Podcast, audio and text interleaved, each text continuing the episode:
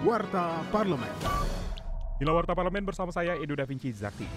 Anggota Komisi 4 DPR RI Doro Riwono Dipuro mendesak pemerintah dalam hal ini Kementerian Pertanian atau Kementan segera menangani wabah penyakit mulut kaki atau PMK yang ditemukan pada 1.649 sapi ternak di Jawa Timur dan Aceh. Menurut politisi praksi Partai Gerindra tersebut, jika pemerintah lamban menangani masalah itu dikhawatirkan akan menjalar ke seluruh Indonesia. Dorori mengatakan usai masa rises, masalah wabah PMK akan dibahas dengan Kementan dalam rapat yang akan diselenggarakan pada 17 Mei mendatang. Warta Parlemen.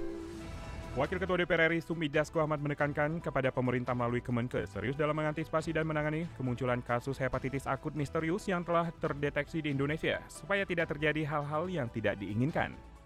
Soal hepatitis ini karena kita pengalaman bahwa tidak dideteksi dini dan kemudian ada antisipasi-antisipasi membuat hal-hal yang tidak diinginkan.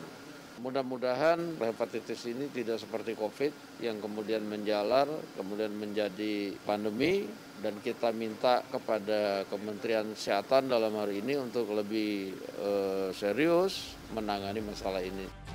Informasi lebih lanjut kunjungi laman dpr.go.id.